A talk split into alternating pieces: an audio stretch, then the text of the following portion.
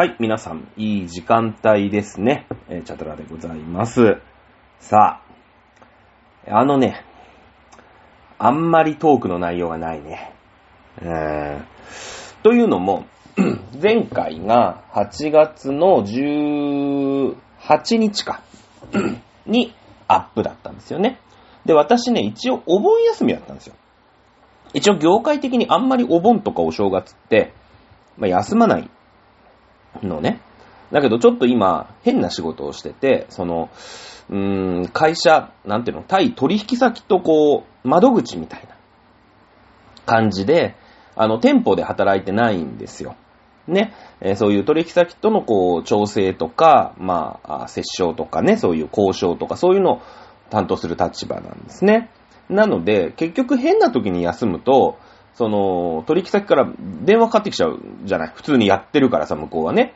あの、なので、じゃあもうお盆に休みなさいという形になりまして、あの、お盆休みだったんですね。で、まあ、18日の金曜日の、まあ、午前0時ね、に、まあ、アップということで、17日までにこの音声ファイルくださいね、というようなタイムスケジュール感で動いていたんですけれども、うーん、まあ、録音したのが、まあ、休みですから、まあ、いつでもいいや、なんて思っていたらですね、まあ、週末に、あの、ちょっとオタクをやったりとかしててですね、えー、まあ、ずっとね、こう、推しがいない状態が続いてたんですけど、その推しの前のね、推しにまあ押し戻るみたいなね、えー感じで4年ぶりぐらいに 会いに行ったりとかしてたんで、週末。で、あとほら、台風が来てたでしょ？ね。で、その台風が来てるか、クソ暑いか、みたいな感じなんで、ほぼほぼなんか、あの、お盆だけど実家にも帰らず、閉じこもりの引きこもり、みたいなさ、まあ、そんな、そんなお盆を過ごし、なんだろうね、その、期日には間に合うんだけど、期日が先だと何にもしないっていうさ、あの、夏休みの宿題あるあるですよね。ということで、8月の17日の木曜日のお昼ぐらいかな。前回の収録をしたんですよ。ね。えー、やったじゃないですか。はい。なので、えーまあ、こう、で、今日が、実は8月の19日なんですね。8月の19日。今夜の6時半ぐらいですけど。はい。なので、前回の更新から、まあ、2日ぐらいしか経ってないわけですよ。まあ、なんでそんなスケジュールかっていうと、まあ、お盆にね、私も静岡県の三島市という片田舎に実家があるんですけれども、まあ、実家にお盆帰らなかったものですから、まあ、とりあえずね、お盆だし、うん、あの、実家にもね、ちょっと顔を出そうかな、なんて、えー、人並みに思ってるわけですよ。うん、なので、今週末、まあ、今週末というかもう、もう末なんだけど、明日、あの、実家に帰ろうと思ってるんですね。僕大体こう、うん、月曜日から金曜日まで仕事をして土日休みっていうタイムスケジュールで、日曜日に収録することが多いんですよ。ね、まあ、まあもちろんね、仕事終わって、月火水で収録することもまあたまにはありますけど、やっぱり仕事が終わってからだと、うん、まあ下調べとかね、いろいろ、いろいろこう支障が出たりするんで、うん、日曜日に、収録をすることが多いんですけど、今日はね、土曜日収録なんですね。土曜日収録。なので、前回の収録から2日しか経ってない。ね。じゃあ2日間何してたかっていうと、その、まあ、金曜日は、お盆明けで、えー、8連休したんですね。8連休。で、8連休ぶりに出社を、金曜日だけ出社したんで、もうね、よ、8日ぶりに仕事すると、なんだろうね、わけわかんないね。うん。あの、ね、一応まあまあメールとか、まあそういうパソコンみたいなものはちょいちょい休みでもね、どうせやることないですから、開けてはいたりとかね、その、まあ部下、部下っていうか、まあ部下みたいな人に、まあ指示を出したりとか、まあそういうことはちょいちょいやってたんで、なんか、あの、メール処理するだけでも何時間かかりました、みたいなことはまあないんですけども、でもなんか、ね、もう全然こう、午前中とかは何やってんだろうな、ぐらいの感じよ。ね。うん。で、今日のもう土曜日でしょ？だからもうね、なんか、ふわっとしたまんま次の収録を迎えてるんだね。うん。あの、ライザップね。やってますよ、ライザップね。あの、なんだろうね、定期的にライザップ報告していこうか。まあ、まだ2日目なんですけど。ね、えー、なんか面白いね。面白いね。あの、足し算引き算していくのがね、えー、アプリ楽しみながらこう、やっぱりなんか、なんかもともと体にいいなんて思ってたものが、まあもちろんね、その、いろんな意味でね、いい悪いとかあるんでしょうけど、いいにもね、いろんないいがあると思うんで、あれですけど、少なくとも糖質とか、カロリーとか、タンパク質とかっていうと、納豆ご飯。なんか体に良さそうじゃないですか。なんか毎日食べなさい、みたいなね。納豆は体にいいですよ、みたいな。豆製品ですよ、みたいなのが、結構その、まあ、まあ、ご飯があるからなのかな。意外に糖質がバーンって跳ね上がるんですよ。だから納豆ご飯だけみたいな。なんか、朝納豆ご飯だけです、健康的ですね、みたいなのは、意外にダメみたいなね。うん、結局ご飯食ってんじゃんみたいな、うん、感じよ。なんか。ね、えー、面白いなと思いながらですね、こう、毎日ピコピコピコピコね、その、自分で、作ったものを、こう、アプリに登録しながらね、食べながら、あなんか、あね、その糖質とさ、タンパク質のデッドヒートがあるわけ。で、糖質とタンパク質が、こう、糖質が勝ってくるんだよ。どうしても。なんか、最終的にまくってくんの、あいつ。やっぱ夜ご飯ってさ、その定食だになんなりっても、やっぱ糖質取るじゃん。ね。そうなってくると、やっぱね、夜、朝あんまり糖質食べないよね。うん、その、えこの間ね、パワハラを、まあ、パワハラを受けて、えパワハラを受けないとこんだけやらないっていうダメな人だから、それが分かってるからライザップの人は僕にパワハラをしてきたと思いますけれども、あのー、ね、え、朝おにぎりをね、食べないくしましょうとかね、えー、おにぎり2つ大体僕朝食べるんですけど、おにぎりを食べることなく、前の日にゆで卵をつく、使っ、食べ作っといて、2個食べてから出社するみたいなね。そういうなんかこう置き換えるみたいな、そういうのやってると、まあ、タンパク質的なものが、こう、リードしていくわけですよ、朝って。ね。で、まあ、なんか、ゆで卵だけじゃなーっていう時は、まあ、その、卵サンドとか、ん、そういうの食べるんですよ。まあ、パンがありますけど、まあ、卵サンドだとこういいよね、みたいな。うん。ね。えー、そういう、そういう感じなんですけど、どうしてもね、こう、昼、夜と、まあ、昼はだいたい社食で定食食べますから、そうするとこう、上がってくるんですよね。糖質ってのがね、追い込んでくるんですよ。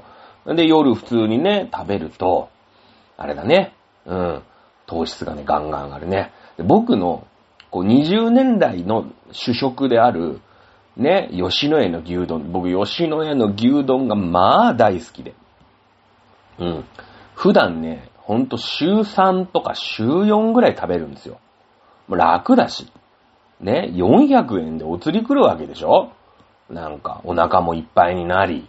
ね、あのー、まあ、いや、手軽じゃないですか。で、僕のだ、ね、20年間主食なんだけど、あのね、牛丼はダメだね。うん。あれはね、糖質の塊だね。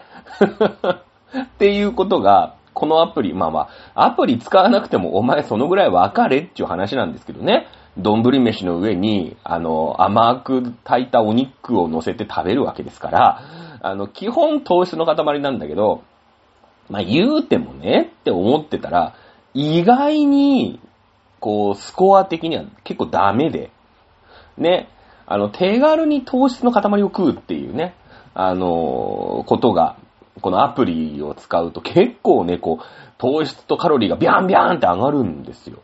なんかその300円しか使ってないから、どっちかって言うとよ、私の中で質素なご飯みたいな。うん。まあ、ただ忙しいし、こう、お腹を満たすご飯みたいな、その、どっちかっていうとこう豪華なイメージ全くないんですけど、あれカロリーがめちゃめちゃ高いみたいですね。うん、糖質もめちゃめちゃ高いみたいですね。で、タンパク質は1個も入ってないみたいな。まあ、お肉ですから、タンパク質ゼロではないですけれども、なんか全然なんかそのバランスの、その、なんていうの？あれが悪くなるのよ。グラフが。あれやっぱりだからライザップの、まあ、ライザップ以外にもきっとそういう栄養管理アプリって世の中にきっとあって、その、結構意識が高い人とかはそういうの使ってるんだと思うんだけど、きっとね。あの、やっぱ、グラフで目に見えるって大事ね。なんか。うん。なんかその、うん、なんだろうね。体にいい食事を気をつけましょうとかさ、ね、えー、お野菜を食べましょうとか、まあいろいろこう言われるじゃない。僕もまあまあ言われますよ。ここ十何年はずっと言われ続けてるんですけど、やっぱね、こう、なんていうのかな、UI っていうのかな。あの、そういうツール、うん、が便利に使って見た目でね、こう、ここがお前こんな食事したらこういうグラフやで、と。ね、言うのってね、どん、すごい大事だなと思いましたよ。だからもうなんか、ね、その、全国民とかにもう配っちゃえばいいと思う。多分。なんか、無料アプリを。ね。わかんないけど。まあ、でもね、そんなことにされると、その、私たちのね、私の仕事っていうのは、あの、いかに、えー、体に悪いものをお客さんにたくさん買ってもらうかっていう、う商売なので、みんながみんなね、えー、全然節制をされたら商売上がったりなんで、まあそれはそれでちょっと困っちゃうんですけれども、あのー、痩せないなって。まあ特にさ、年食ってくると、代謝が落ちるから、ちょっとやそっとじゃ痩せないわけよ。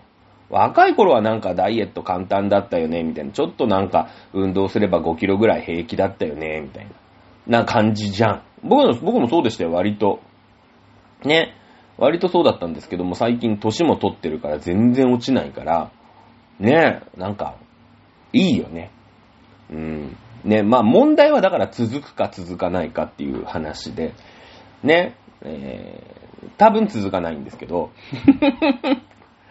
ね、続かないんですけど、今ね、頑張ってね、やろうと思います。はい。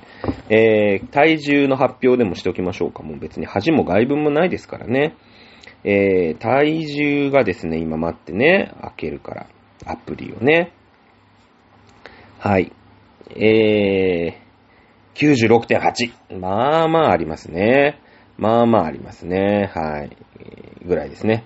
えー、体脂肪率34.3、BMI32.7、ね、まあまあのデブなんですけどね。ルイ16世のこと言えませんね。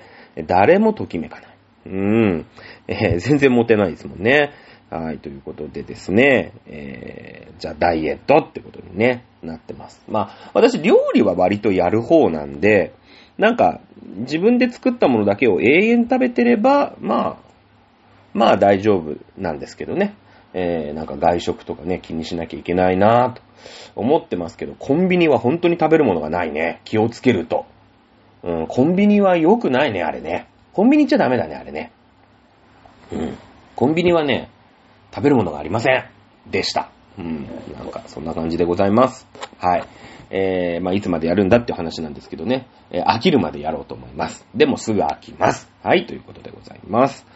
えー、あ、今日は短めですね。45分も喋れますね。ちょっとベルサイユしっかりやらないとさ、終わんないよだってまだ第2回やりましたけど、2時間喋りましたけど、今まだ第2話とか第3話ぐらいなの。ね。えー、なので、だからその、リアルなアニメを流しながら、なんていうの？普通にだってアニメって30分枠でしょ？だから、アニメを普通に流しながら実況してるぐらいのペースなわけ。こんなことやったら1年以上ば、ね、ベルサイユから抜け出せませんからね。ベルサイユの迷宮から抜け出せませんので、もうね、どんどんペースを頑張って上げたいと思います。さあ、えー、マリー・アントワネットさんね、無事に、まあ、ルイ16世、まだ16世にはなってませんよ。ルイ15世も大いにいらっしゃいますからね。えー、ルイ16世に、そ,、ね、そのうちなるであろう。まあ、なるであろうというか、なるんですけど。はい。まあ、そこにね、えー、いろんなことがありましたけども、なんとか嫁ぐことができました。ね。えー、オーストリア、オーストリア帝国と、フランス王室ね。ブルボン王朝。うん。えー、ここが、まあ、オーストリア継承戦争って言ってね、うん、そのオーストリアの、その、王位のね、継承、まあ、代替わりの時にちょっとゴタゴタがありまして、で、ゴタゴタしてる時に、まあ、フランスがちょっかいを出したわけですよね。その、アルザス・ロレーヌとかね、そういう国境の村をね、あっちがよこせ、こっちがよこせっていう、もうずっとやってるわけ。もう千年ぐらいそれで、うん、まあ戦争してるわけですよ。はっきり言ってね。で、なんか、勝ったからよこせとかね、取り返すとかそういうのずっとやってるわけ。バチバチやってるんですよ。で、えー、まあ、オーストリアとね、えー、フランスの仲が、まあ、悪くなり、まあ、それを取り持つ形で、えー、まあ、政略結婚だね、えー、いう形で、えー、使わされたのが、マリー・アントワネットということでございます。さあ、マリ・アントネット14歳で嫁ぐんですけど、一筋縄ではいきません。ただでさえ旦那様のルイ16世にはね、もうオタクっぽくて太ってるしね、うん、全然ときめかないよと。ね、えー、いうことだし、その、フランスのね、そのまあ女性の、うん、なんというのかな、まあ、ステージだよね。社交界。うん。えー、こういったところでも、陰惨な、まあ、いじめというか、ね、えー、まあ、女性なんてのはね、3人集まれば大体派閥ができますから。うん。えー、デュバリー夫人というね、えー、今の国王の、うん、愛人。ね、まあ、国王にももう普通のお嫁さんは、普通の嫁さんっていうかね、ちゃんとしたお嫁さんは亡くなってしまいましたので、えー、まあ、実質、その、愛人さん、おめかけさんが仕切ってるというような状態で、このデュ・バリー夫人という人ね、この人が、まあ、その、なんて言うんですか、スクールカーストでいうところで、そのグループを作ってね、えー、いろいろしてくるわけですよ。ね。もう小娘14歳のマリー・アントワネット何するとものぞというところで、えー、女の戦いが始まるわけでございます。ね。えー、やっぱりね、その宮廷にはルールがありまして、目上の者、目下の者は目上の者に声をかけてはいけない。ね、えー、目上の者から声をかけられたら初めてお答えすることができるというところで、一応、王太子ね、えー、次の、まあ、フランスの王様である、まあ、正式なお嫁さんであるところは、まあ、マリー・アントネット全然強いわけですよ。現国王の愛人対、えー、次期国王の制裁というところなんですね。これはまあ、順列というのは必ずちゃんと決まっていて、マリー・アントネットの方が順序が上なんですね。なので、まあ、マリー・アントワネットがデュバリー夫人に気を使ってね、えー、デュバリー夫人にお声掛けをする。ね、お声掛けをしたら、うん、あの、デュバリー夫人に、まあ、下ったというふうに、世間の人は見るわけですね。うん。えー、マリー・アントネットは、まあ、無視する。ね。えー、声をかけなければ、まあ、無視するという選択肢があるわけです。ね。え無視していればデュバリー夫人から声をかけることはできませんので、マリー・アントワネットの勝ちということになるわけですね。うん。さあ、マリー・アントネットは、ね、そんな、しかもね、その、マリー・アントワネットにもこう、取り巻きみたいのがいるわけですよ。ね、えー、次期国王派。ね、だから現、えー、国王の愛人なんかが仕切ってる、うーん、そのグループってのがあるわけじゃない。女の人のね、あの、学校のグループみたいなもんですよ。ね、で、マリー・アントネットのグループ、だから、デュバリー夫人のグループに入れなかったあ人たち、女の子っているよね、絶対。うん、仲良くできなかった。ないしは何か、例えば高い宝石を見せびらかして嫌われたとかさ、えー、家柄がどうね、ちょっと良くて、その、ちょっとこう弾かれたとかね。うん、そうすると、こう、マリー・アントネットが来ると、この次のグループができるわけですよ。そうすると、マリー・アントネットにも取り巻きができるわけね。で、マリー・アントワネットは取り巻きの女の子に言われるわけですよ。デュバリー夫人っていうのは今はあんな感じでね、えー、フランスの王家の、まあ、その社交場、うん、舞踏会仕切ってるけれども、実は娼婦の上がりで、ね、えー、まあ、風俗嬢なんですよ、というのを言われるわけですね。えー、マリー・アントネット結構潔癖に育てられた女の子なんですね。えー、というのも、まあ、オーストリア帝国の母親ね、マリー・アントネットの母親、マリア・テレジア。結構潔癖な女なんですよ。うん。ね、その、まあ、マリー・アントネットじゃなかった、えー、マリア・テレジア自体は、まあ、王妃の立場でね、えー実際の、その、皇帝というかね、まあ、にはなら、女帝にはならなかった。エカチェリーナみたいにね、女帝にはならなかったんですけども、王妃として。ね。えーでも、旦那さんがね、まあ、早くに亡くなったりとかして、まあ、実質マリア・テレジャが仕切ってる時代結構長かったんですけども、結構潔癖なんですよ。まあ、宗教の関係もあると思いますよ。ゴリゴリカトリックですからね、えーそういう、なんていうんですか、例えば中絶手術なんてのも認めない。これは今でも揉めてますよね。カトリックは中絶認めませんよ。プロテスタントは、まあ、認めるというか、あまあそんなね、しょうがないじゃないみたいな感じなんですけど、厳格なカトリックでは全くそれは認められないよ、いうことなんですね。えーで、マリア・テレジアは、まあ国内においてもね、そういう、う不死だらな、ね、えー風俗嬢を徹底排除したりとか、まあ実はしています。まあ軍隊にね、あの、性病が流行っちゃったんで、風俗嬢ってのは意味嫌うもんだ、みたいなね、そういうやっぱりこう色眼鏡というか、まあ宗教的な感覚から物を見ますので、風俗小屋をまあ、国内から追放したりしてるんですね。実はね。風俗嬢とかも全部丸坊主にして国外追放とか、まあしてるわけなんですよ。うん。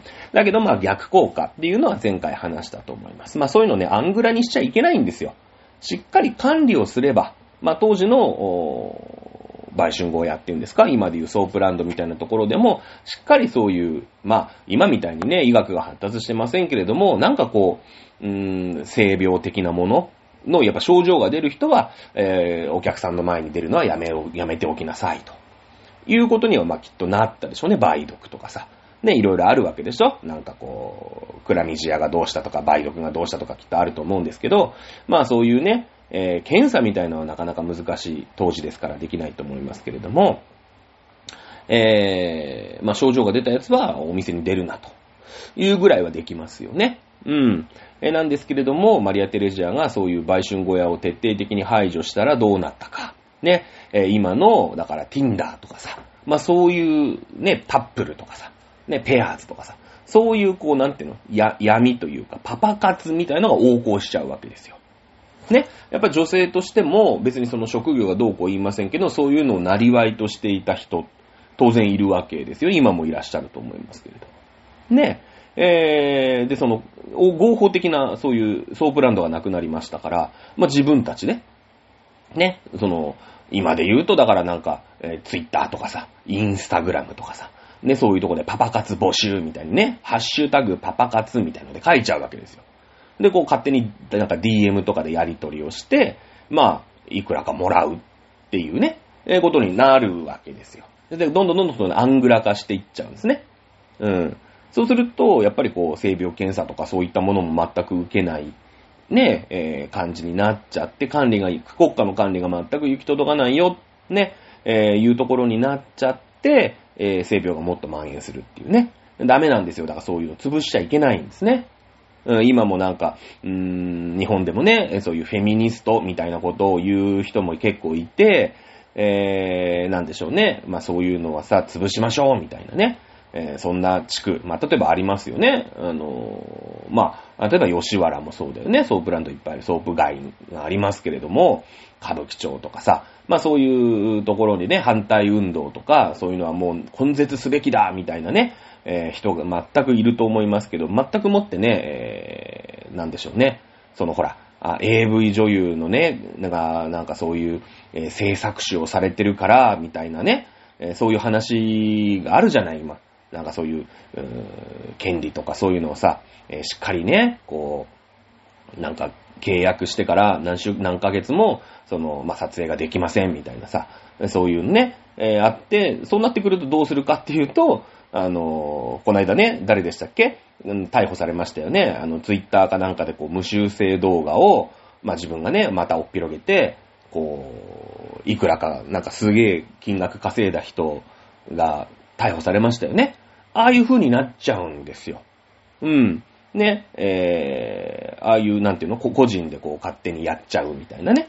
そうするとこう、なんていうの？その修正する、しないとかさ、そういうのも、ちゃんと国としてのこう、規制が効かなくなってくるわけですよね。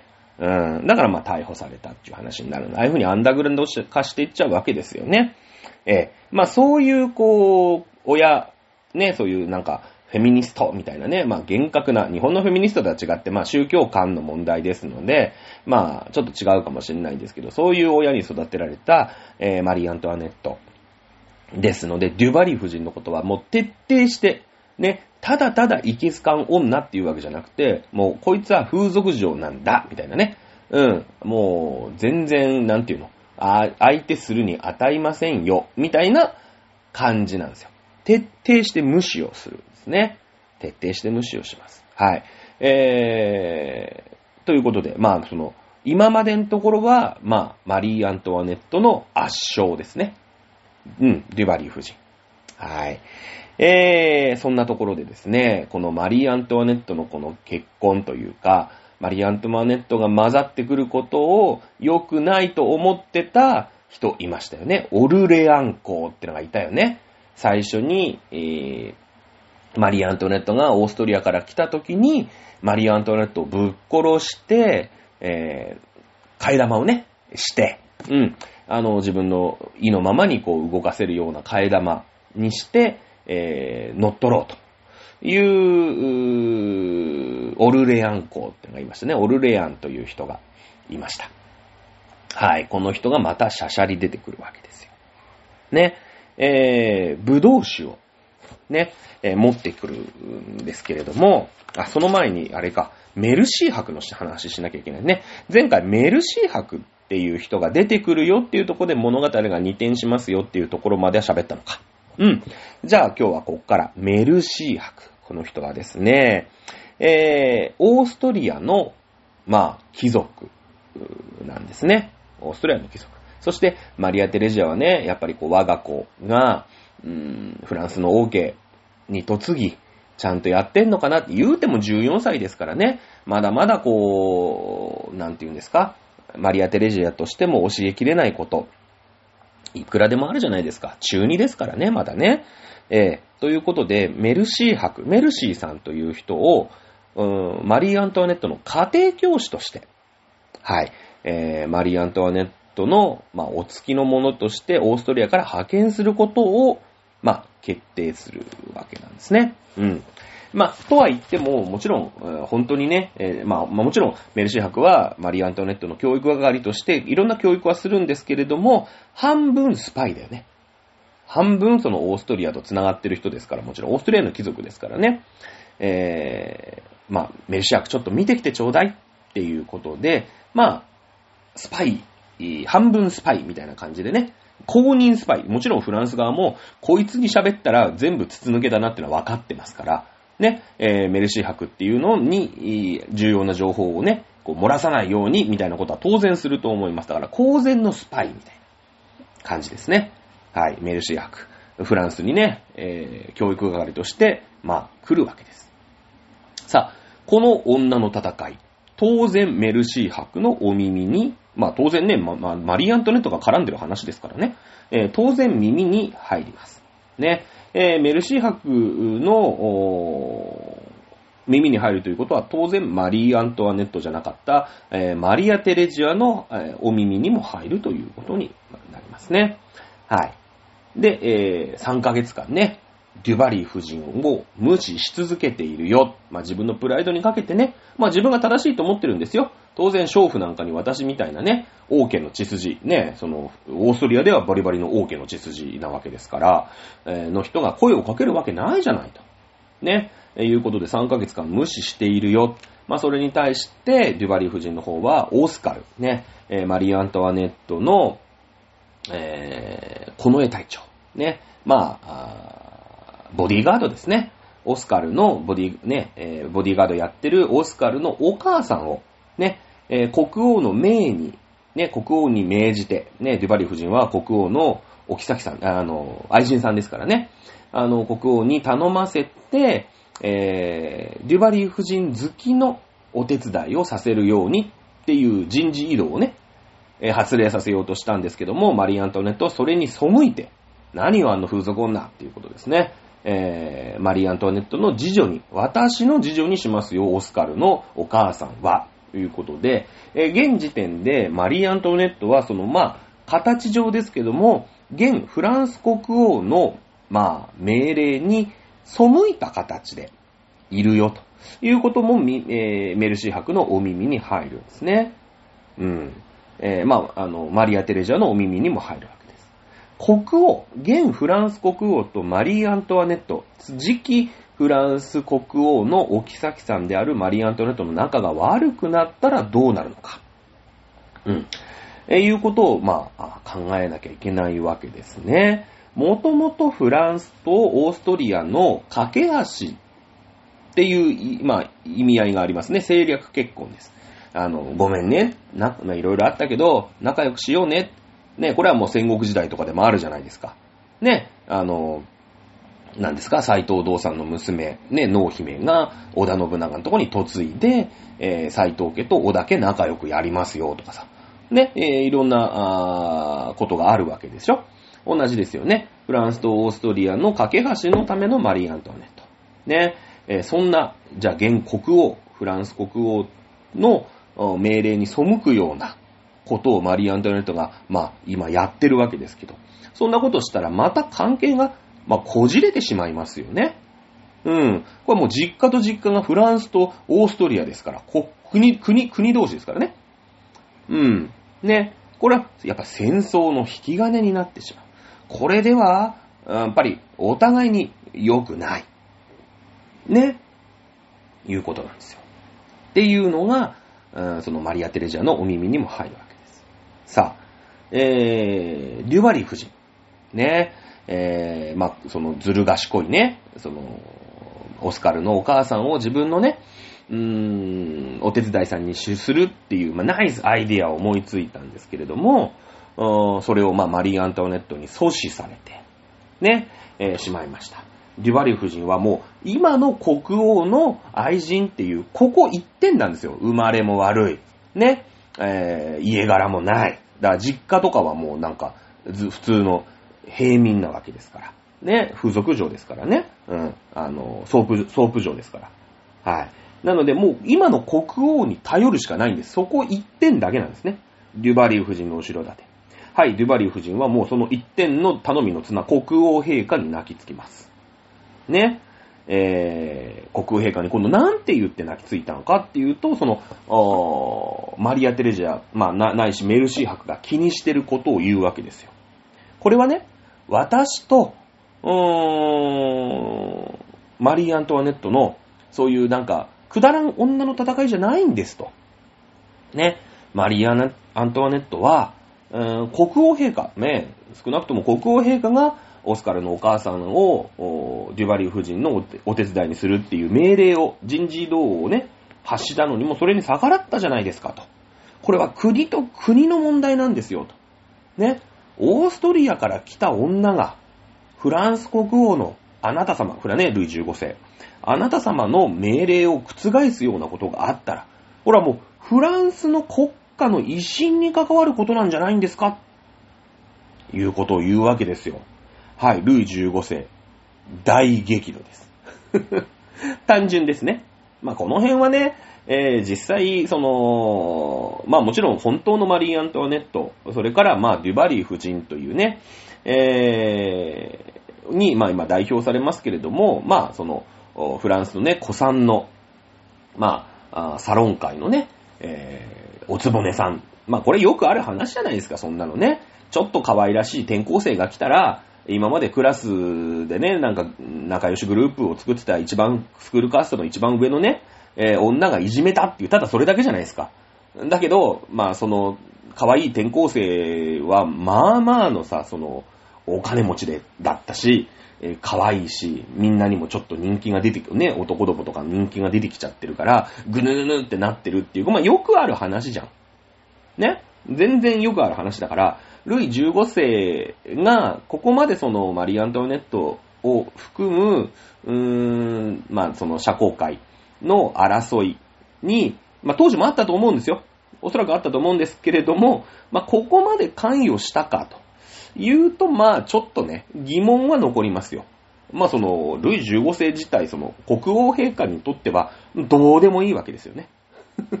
うん、どうでもいいんですよ。そんななんか愛人なんかが、で、しかもこのデュバリー夫人だけじゃないからね、ルイ15世の愛人って。だからその、もうさ、愛人一人しかいなくて、今のおきさきさんみたいね、おきさきさん亡くなった後、もうなんかその家を乗っ取っちゃうみたいな感じでもないのよ。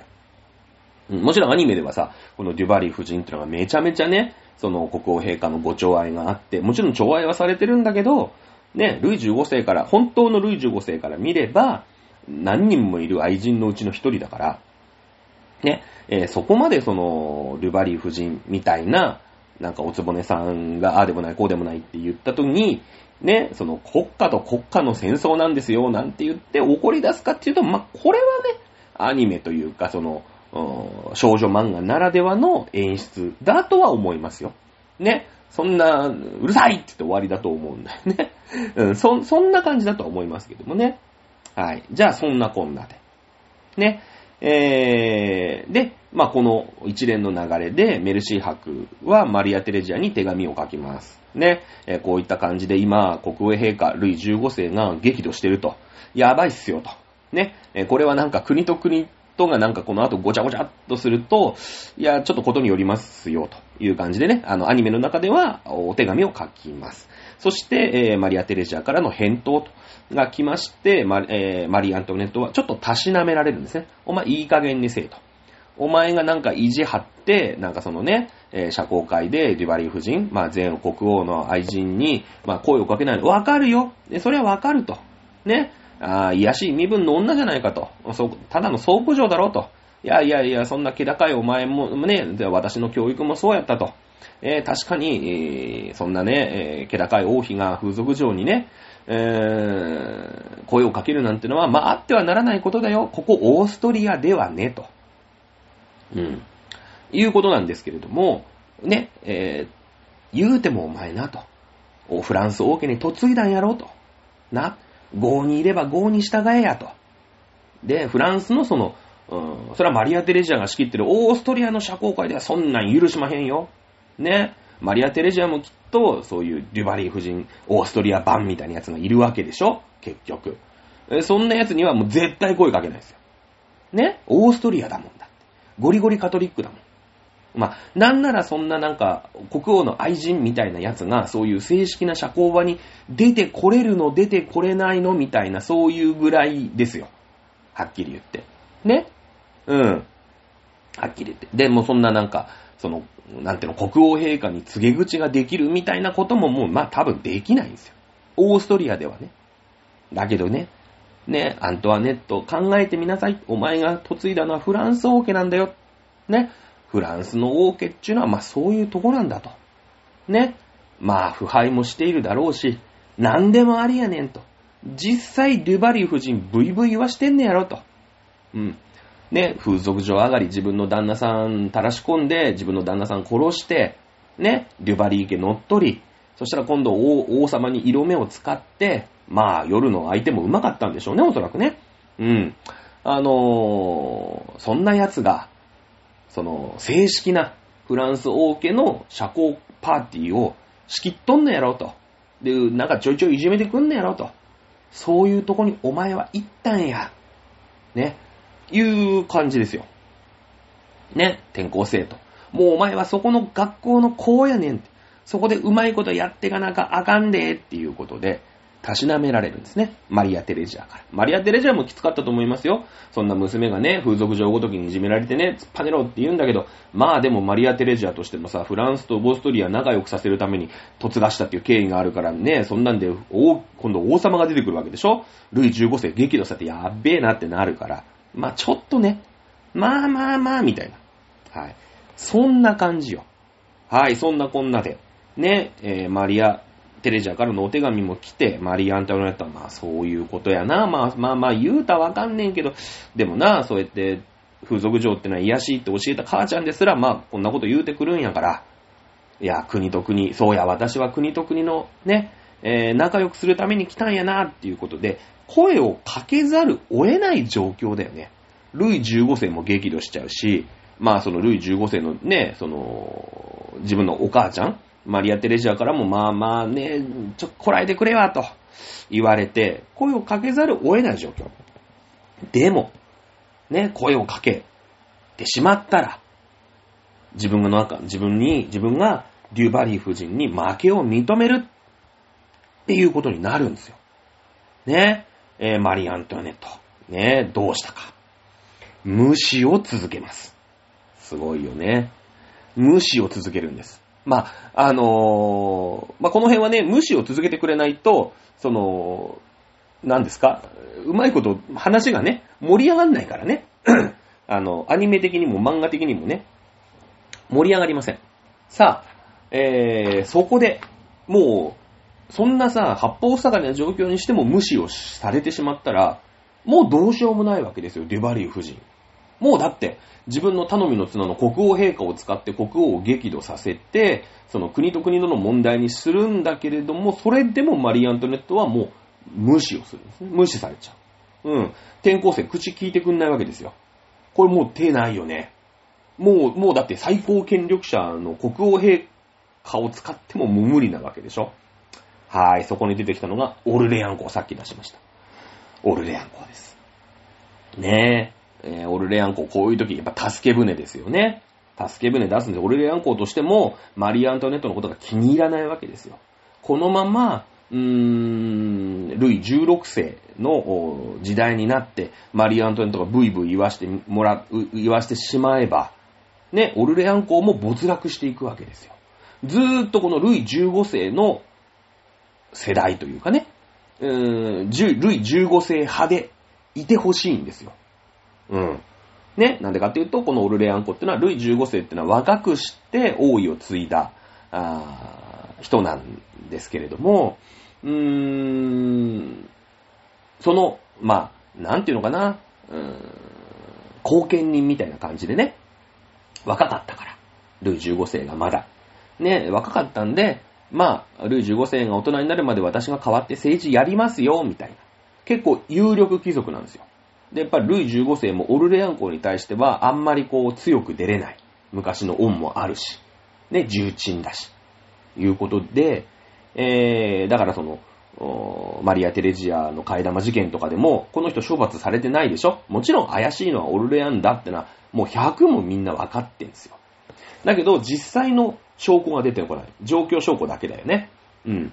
えー、実際の証拠が出てこない。まあ、現行犯逮捕されてないわけですから、またこの人はノーノーとね、貴族やってるんですよ。ね、そういうその、おめこぼしがあるわけです。ルイ15世からも、いい加減ね、もう、もう捜査やめろっていう、その、日本でもありますよね。そういうなんかさ、ジャニーさんに関してはもうそこまでにしとけ、みたいのが きっとあるわけですよ。はい。えー、オルレアン港も出てきます。もう手がね、えー、手、手はず、手数がなくなってしまったデュバリー夫人に助け舟を出します。はい。えー、毒入りのワイン。差し入れるんですね。ね。えー、デュバリーさん、毒入りのワインあるんですよ。ね。あとは察してください。全部は言いません。なんかバレたら、誰かに聞かれてたら困りますからね。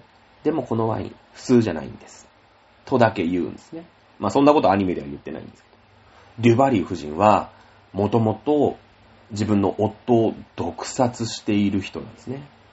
なので、分かったわっていうことで察しるんですよ。これね、デュバリー夫人が波の人なあればよ。波の人ならば、えー、マリー・アントワネットに飲ませるとかね。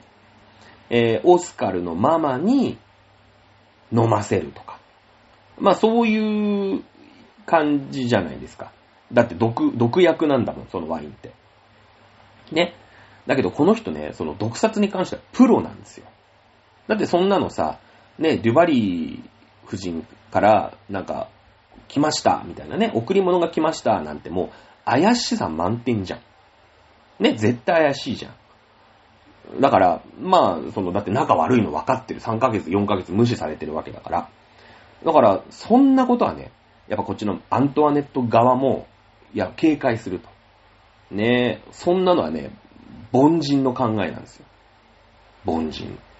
ね、この人は旦那をやっぱ毒殺して、のうのうと国王のおめかけになったっていうね、そういうサイコパスですから、マリー・アントワネットの次女、ね、お手伝いさんに、あの、オスカルママにね、アントワネットからとして、えー、デュバリー夫人にこのワインを届けさせてねっていう風に、毒入ってんだよ。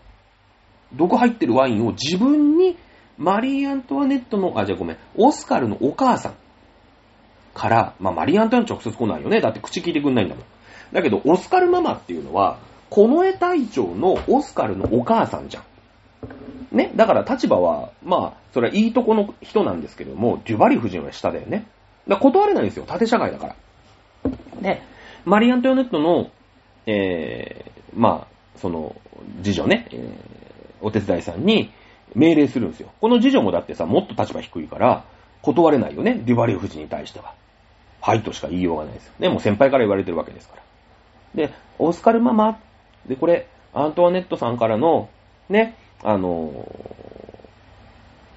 ー、差し入れとして、デュバリー夫人にこのワインちょっと届けてくださいっていう風に言えって、マリー・アントワネットの次女に命じるんですよ。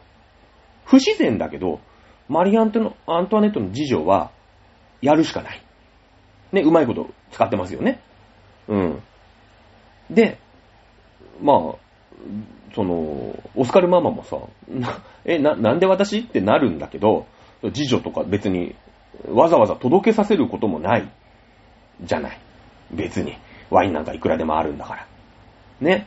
だけど、まあ、オスカルママとしても、その自分が原因でね、その、ちょっとこう、ほら、国王陛下チームと仲悪くなっちゃったみたいな、そういう、ちょっと負い目みたいなのあるじゃないですか。ね、その自分が、デュバリー夫人の次女になるっていうのを、その、マリー・アントワネットが止めて、今自分はマリー・アントワネットの次女やってるけど、まあそれでこういろんなね、オーストリアとフランスの戦いとかさ、まあそういうのにもなっちゃうし、も、そもそもなんかその揉め事の一端を担ってるわけだから、まあまあでもね、こうや、まあそれでしょうがない、しぶしぶ縦社会だから、やるんすよ。デュバリー夫人に。ね。ワインを、まあ、あ届ける。オスカルママがよ。ね。えー、だけども、その、まあ、アントワネットからの、まあ、なんだろうね。で、デュバリー夫人はね、それで、ありがとうって、ワインを受け取る。自分が手配した毒入りのワインよ。ね。ありがとうっていう風に、こう、受け取るんだよ。でも毒入ってんだよ。で、それをね、なみなみとコップについで、その、あなたもいかがっていう風に言うわけよ。ね、あの、オスカルママと、まあ、オスカルママも一人で来たわけじゃなくて、まあメ、メイドさんみたいなね。えー、まあ、言うても、オスカルママも偉い、その、いいとこの子だから、ね、あの、まあ、その、メイドさんみたいな人と一緒に行くんだけど、ね、あなたもいかがっていう風に、リュバリ夫人言うんだよ。ね、自分はまだ一口も飲んでないんだよ。だって死んじゃうからね。毒入ってんだから。で、その、やっぱこの立ち社会じゃないですか。目上の人から、おい、まあまあ、いっぱいやれよって瓶ビールやったらさ、部下はさ、こうやって、もう、つい、ついで飲むしかないじゃん、今でも。ね？今でも。昔なんかもう縦社会だから、もうしょうがないよね。飲まざるを得ない状況を作るんですよ。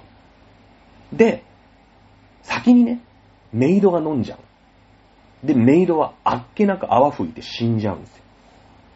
でもこれって、その、そのワインは、アントワネットからデュバリー夫人に差し入れられたっていう、体のメイン、ワインじゃないですか。だから、そのメイド死んだら、ね、その、オスカルママ死ぬとさ、もうまたぐちゃ、ね、そのキャーってなるじゃん。大変になっちゃうじゃん。すごい有力な人殺すから、オスカルも激怒するだろうし。ね、その、大変なんだけど、メイドぐらいの、もうヘとも思ってないからね、デュバリー夫人はね。メイドに飲ませるんですよ。で、メイド死ぬんですよ。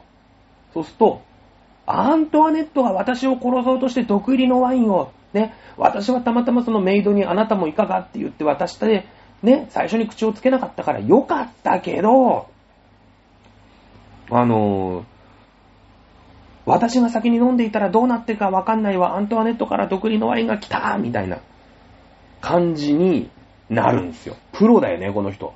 毒の使い方。だから、わざわざそのね、オスカルママを、に飲ませて殺すとか、だから、オスカルママにどうぞとかじゃないのよ。ね。その、社交界の評判だから、別にそいつが生きてても死んでてもいいの。その、なんか指示を失ったりとか、みんなからソース感食らえばいいわけ。ね。なんか、そういうマウントの取り合いだから。かっこいいというかもう、潔いよね。うん、プロだよね。ね。だもう、これで勝ち確じゃん。だって。あの、演出としてはさ。もうだって言い逃れできないじゃん。マリー・アントワネットから送られてきたワインを、たまたまメイドに、あなたもいかが？って言って飲ん飲ま飲んだとか飲ま飲ませたら、メイド死んじゃったわけで、そうするとマリ・アントワネットが私を毒殺するために、あの、毒入りのワインをよこしてきましたわ、みたいなことになるわけですよね。はい。もう、ね、どうにもなんないですよ。マリー・アンアントワネット側は。ね。えー、のところに、はい、マリー・アントワネットがピンチになった時に来る奴がいますよね、この漫画ではね。はい、オスカルが来ます。ママをね、救出しに来るわけですよ。ね、こんな見えすいた手をね、あのー、もうどないなっとんねんと。ね。大体、うちのオスカルママが、まあね、あの、デュバリーに、ね、あの、ワイン届けさせるっていうこと自体、ちょっとおかしいでしょ。ね。このワインはね、アントワネットが出したものじゃないじゃないですか。だって僕はこの絵隊長だから、マリー・アントワネットずっと言ってるわけですよ。ね、ずっと一緒にいるわけですから。こんなね、おかしな話ないよ。ね、しかも母ちゃん。やることは古速ですよね、ということで、オスカルの母、まあそこでね、デュバリーも言えばよかったんですけど、まあ、デュバリーにしてみたら、その、ワイン手配したの自分だからね。あの、そこ調べられるとちょっとまあ、なんか、ね、ボロがやっぱ出るじゃないですか。いうことで、でもオスカルも、まあちょっと偉くて、そのデュバリー夫人を、じゃあここで徹底的に、その、週刊文春みたいにさ、すると、やっぱ国としてやばいじゃん。現国王のまあ愛人でも力持ってるよね。だから、いいよ、つって。で、オスカルの母ちゃん。まあ、オスカルの母ちゃんぐらいはもうワンチャン殺そうと思ってるのかもしれないんだけれども、まあ、母親も連れて帰りますと。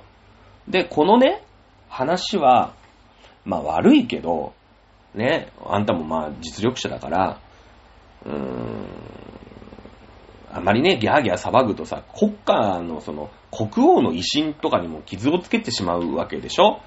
なので、俺の胸先、胸、胸先に留めといてやるから、でもお前次やったらマジぶっ殺すかんね？ね？えー、いうことで、ね、かっこいいですよね、オスカルさんね。あの、まあ、そこで、こう、デュバリーを切ったりとかは、しないんですよ。ね？その、まあ、その二人のさ、デュバリーとマリー・アントネットの喧嘩って、えー、もうほら、国防問題とかにちょっとなりかねない部分で、えー、アントワネットはお母さんからお手紙でね、たしなめられたり、まあ、とかするわけですよ。ね。えー、で、デュバリーの、まあ、企みは、まあ、失敗していくわけですよね。うん、ここでもデュバリー夫人ギリギリで負けちゃうんですよ。ね。で、デュバリーとオルレアン公、ね、この企みが失敗した人たちがね、会議をします。うん。いや、このまま、現国王が亡くなって、ルイ16世の、ね、えー、まあ、次、ルイ16世、王位継承がなりまして、今のマリア・アントワネットの夫が、ルイ16世に、まあ、そのままなる、なるんだけれども、なったら、マジやばいぞと。もうやっぱり、今ね、そのオルレアン公にしても、デュバリー夫人にしても、今のルイ15世がいるから、ね、いろんなことができましたけども、ルイ16世になったら今度、絶対的な権力者がルイ16世になるわけです。そのお妃さんは、今度愛人じゃありません。正当な奥さんがマリー・アントワネットなわけです。やばいよね。ね。いやいや、一応なんか、オスカルも目こぼししてくれたけど、まあ、そんなのが耳に入ったら、ルイ16世の時になったら、王妃であるマリー・アントワネット、絶対デュバリーのことなんか許しませんよ、と。うん。もうなんか、顎で殺されたりするわけじゃないですか。そんなことになったら。ね。で、デュバリーはデュバリーで、当然ルイ15世が、まあ、崩御してるわけですよね。ルイ16世が、あのー、王様になるということは。後ろ盾がないわけですから、まあ、間違いなく殺されるか投獄されるかと、いうことになるわけですよね。うん。まあ、一応今回のワイン事件では、まあ、なんとかね、えー、お、おめこぼししてもらいましたけれど。で、どうする？やばいよね。いうことになって、じゃあ、また悪巧み始めるんですよ。この王太子、ね、ルイ、まあ、と、その後ルイ16世になるマリー・アントワネットの旦那さんがいなければ、ね、いなければ、まあ、マリー・アントネットも王妃になることはないわけじゃん。ね、王太子消さねえっていう話になるの、やばいよね、もうね。もうやばいよね。うん。もう積んでる人の考えですよ、はっきり言って。で、その、まあ、まだ大大使ね、だから、警備もまだまだちょっとは甘いんだけど、その、狩りに行くんだよね、狩り。ね。えー、馬乗ってさ、なんか、鉄砲持ってさ、ね、マスケット銃みたいなの持ってさ、その、鳥を撃ったりとか、ね、まあ、ウサギを撃ったり、ちょっとわかんないですけど、まあ、そういうのがあるわけよ。ね、まあ、日本でもあるよね、鷹狩りとかやるじゃないですか。で、その王太子が使う、そのマスケット銃みたいなのに細工をして、その、銃をね、狙ってなんか鳥かなんかを狙ってバーンって撃つと、その暴発するとさ、ねこうやって目、目とか脳とかやられるじゃない。バーンって、なんか目とかでこうやって照準つけてんだから、それが、こう変なとこに火薬が入ってて、その銃が爆発するような仕掛けをね、するんですよ。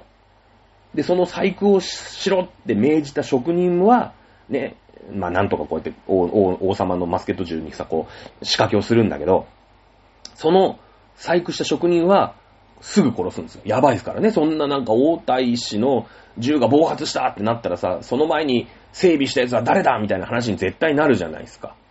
ねそうすると、もうなんかね、当時は拷問とかあるから、いやいやなんかオルレアンコとディバリーがやられていました、みたいになったらやばいから、その銃整備したやつを殺すんですよ。もう無限もなく殺すんですよ。やばいんですよ、この二人。ね。はい。えー、王太子、ね、えー、アントワネットの旦那さんは、あその銃を持って狩りに出かけちゃうんですね。出かけちゃうんですよ。でも、またもこの二人の、うーん、企みは失敗に終わるんですね。偶然です。あのー、マリアントネット結婚するときに言いましたよね。ルイ16世、まあ、その、王太子ね。後で言うルイ16世ですけども。この人ね、まあ、いけてないんですよ。まあ、オタクみたいな感じ。ね、その、南京錠みたいのを作るのに凝ってるみたいな。まあなんか、南京錠っていうか知恵の輪に近いんだけどね。なんかそういう南京錠オタクなんですよ。で、太ってんすよ。あんまりなんかさ、その馬に乗って颯爽と狩りをやるみたいな感じじゃないのね。で、その、馬から、ちょっと馬が暴れて、振り落とされちゃうの。かっこ悪いよね。で、わーってね、その馬を制御することができない、かっこよく乗りこなせなくて、馬から落ちちゃうんですよ。で、その時に銃もわーってポーンってね、飛んでっちゃう。そしたら銃が、その飛んでった先で衝撃を受けてバーンって爆発するんですよ。ね？すごい偶然でしょ？その鳥を狙ってね、銃を撃った時に爆発するように細工がされてたんだけど、ルイ16世 ,16 世ね、その、お大使が、あの、運動神経が悪すぎて馬から振り落とされた時に、えー、銃もポーンってね、そっち、なんかどっかに放り出されちゃって、そこで爆発するんですよ。ねえー、落馬して、ね、その時に爆発するんですね。はい。もう、すごい、すごい世の中、と、もう、もうやばいよね。うん。えー、ということで、えー、このね、まあ、何回もこう、まあ、権力争いってのは、そういうことなんだろうね、おそらくね。うん。いうことで、えー、なんかいろいろこう、企みをされてるんですよ。ね。で、まあ、あルイ15世の方、ね、その、いわゆる本当の政治の方では、ちょっとね、えー、その、オーストリアから来た姫が、こんなんやでっていうことで、ちょっと外務大臣に言ってね、お前んとこから来た姫もうむちゃ、むちゃむちゃやぞと。ちょ、なんとかせえと。いうことで正式に抗議もしてるんですね。で、そのメルシー博みたいなのが今の大使みたいな役じゃん。ね。中、だから中仏オーストリア大使だよね、だからね。フランスに駐在しているオーストリアの大使みたいな役目じゃない。一応マリー・アントネットの教育係だけど。で、メルシー博も呼ばれて、えー、ルイ15世から直々に怒られてるんですよ。うん。だルイ15世はルイ15世で、まあなんとかね、その、アントワネットちゃんと、その自分の愛人が、なんかバトってんのをなんとか沈めないとやべえな、ということですよね。うん。で、まあ、マリー・アントワネットもそんなね、デュバリー夫人が自分の旦那様、ときめいてねえけど、旦那様に手をかけようとしてるなんてのはもうわかるわけだよね。銃が暴発してるわけだから。で、まあ、それはね、やっぱ自分としての立場も悪いじゃない。だって、結婚して仲良くね、オーストリアとフランスが仲良くしようなんていうので来て、えー、るのに、まあ、自分のね、なんかその意地の張り合いみたいなので、今度ね、自分の結婚相手が殺されかけてるわけですよ。で、メルシー博も呼ばれて、自分のね、あの、国の、まあ、外交官であるメルシー博も怒られてる。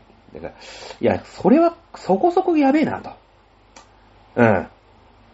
いう感じで、もう外交問題になっちゃってるわけよ。フランスとオーストリアの。ね。なので、まあ、しょうがねえと。一回だけ声をかけるわ、声、声をかけると。いう風に、決意するんですね。決意するんです。まあだからもう、その、社交界では一歩譲ると。ね、負けを認めますと。いうことでね、一回だけ決意をします。ということで、で、メルシー博、その外交官であるメルシー博がデュバリ夫人を、まあ、うまいことね、誘導して、えー、アントワネットの前に、ね、えー、連れて行って、あとは一言声をかければ、まあ、外交儀礼上よかった、ね、それでまあまあいいでしょうと。アントワネットのプライドはともかくとしてですよ。ね。えー、あとはそこでご機嫌ようって声をかけるだけで、まあフランスとオーストリアまあ、喧嘩せずに、公ではね、喧嘩せずに済むわけですよ。でも、ここでも声かけられないですね。はい。あの、声をかけられると困る人間っていうのがやっぱいるわけですよ。ね。あの、もちろんデュバリー夫人側の取り巻きもいるし、アントワネット側にも取り巻きがいるわけじゃないですか。まあ、トップ同士はいいですよ。デュバリー夫人もそこそこ地位がある。マリー・アントネットだって地位がある。だけど、取り巻きにしてみたらさ、その自分とこのボスが、その負けを認めるってことはさ、そのコッパ同士で、もうマリー・アントワネット派とデュバリー派に分かれてるわけじゃん。お月のその取り巻きが。で、取り巻きもマウントを取り合ってるから、負けてほしくないんですよ。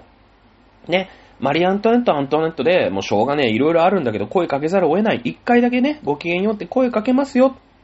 という決意を固めたんですけれども、マリー・アントワネット派の取り巻きの次女が邪魔するんですよ。邪魔するんです。で、結局声かけなかった。声かけられなかったんですよ。ね、アントワネットの中なんかこっちです、こっちこっち置いて、置いてくる中ありますよ、向こう行ってきましょう、みたいな感じで邪魔するんですよ。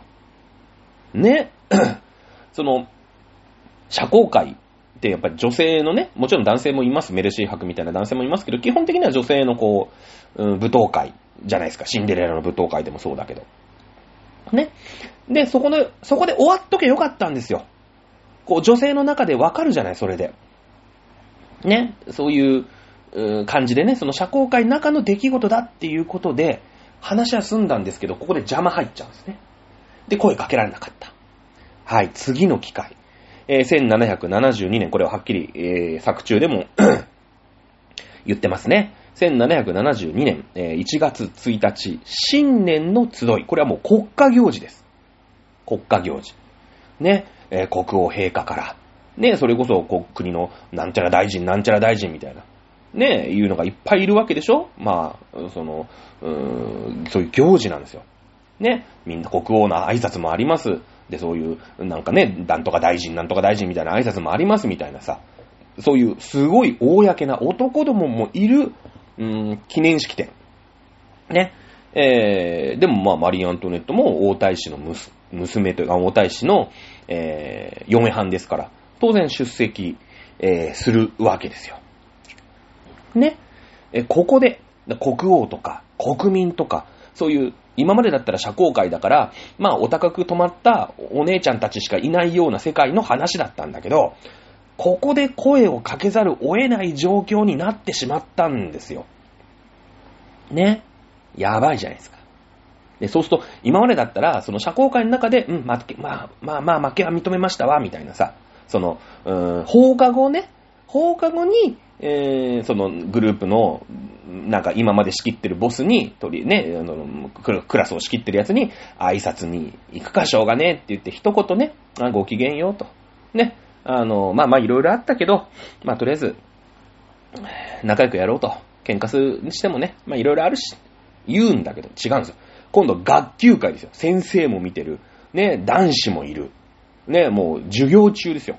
そこで、こう、だ、なんだろうね、もう、そういう学級会みたいなさ、そう先生もいますみたいな、そういうところで挨拶をせざるを得なくなったんですよ。やばいですよね。うん。でもまあ、しょうがない。ね、ということで、えー、おめでとう。ベルサイユは大変な人手ですこと？っていう、まあ一言をかけるわけですよね。かけるわけ。かけざるを得ないわけですよ。もう国王も見てる、国民も見てるということで、国のためにね、えー、まあオーストリアとフランスの国のために、えー、王位継承権のあるまあ、次期国王のお妃さん、正式なお妃さんであるマリー・アントネットが、えー、娼婦上がりの、まあ、現国王の、とはいえ、えー、娼婦上がりの愛人に声をかけるということが、まあ、みんなに、それこそ全国民に、ひれ、知れ渡るわけですね。知れ渡るわけですよ。ね。で、もう、アントワネットは、ね、そんななんか囚人監視の上、こう言われたと。言わざるを得なかったということで、まあ、バックに帰ってね、自分の指定、自分のお家、屋敷に帰って、号泣するんですね。屈辱なわけです。ね、えー、なんですけれども、うん、そこでね、この絵隊長であるあ、えー、オスカルさんは、見てるわけですね、その、アントワネットの姿を。ね。いや、自分のまいろいろあったけれども、ね、自分の母ちゃんとかも巻き込まれてるんだけれども、自分のね、プライドではなく、ね、フランス王妃として、まあね、その、うん、誇りとか、ね、国のために行動ができるんだという姿をね、見て、アントワネットに心を打たれるんですね。そして生涯、えー、この子を守り続けるんだという決意をまた新たにする。まあもちろんお母さんを守ってくれたとかいろいろあると思いますけどね。いう感じだね。うん、結構だから女の戦いが、まあ大きくね、えー、マリアントの運命、まあそれから両国の運命を、まあ変えていくと。いうところがね、多分5話か6話、5話かな。ぐらいです。ね。面白いでしょ？あの、俺、あんま知らないんだけど、喋ってて楽しいもんね。いや、フランスの歴史そんなにね、出てこなくなっちゃって、なんかもっとフランスの歴史に絡めればいいなと思ったんですけど、そもそもフランスの歴史あんまり知らないから、その、普通に物語ってか漫画として面白いね。その物語として、脚本としてっていうのか。めちゃめちゃ面白いね。うん、まあ、もうちょっとね、そのフランスの、うん、中の話だから、まだ歴史にはいろいろ絡んでこれないよね。だけどまあ、あ最後ね、えー、フランスの、うん、まあ、財政面面とか、えー、国家が置かれた状況とかね、えー、そういうのがアニメでもちょっとね、書かれるようになってくれば、もう少し歴史を絡めてね、解説していきたいと思います。今回は女の戦い編でした。はい、ということで、次回またやりましょうかね。えー、今日はここまでになります。ごきげんよう。さよなら。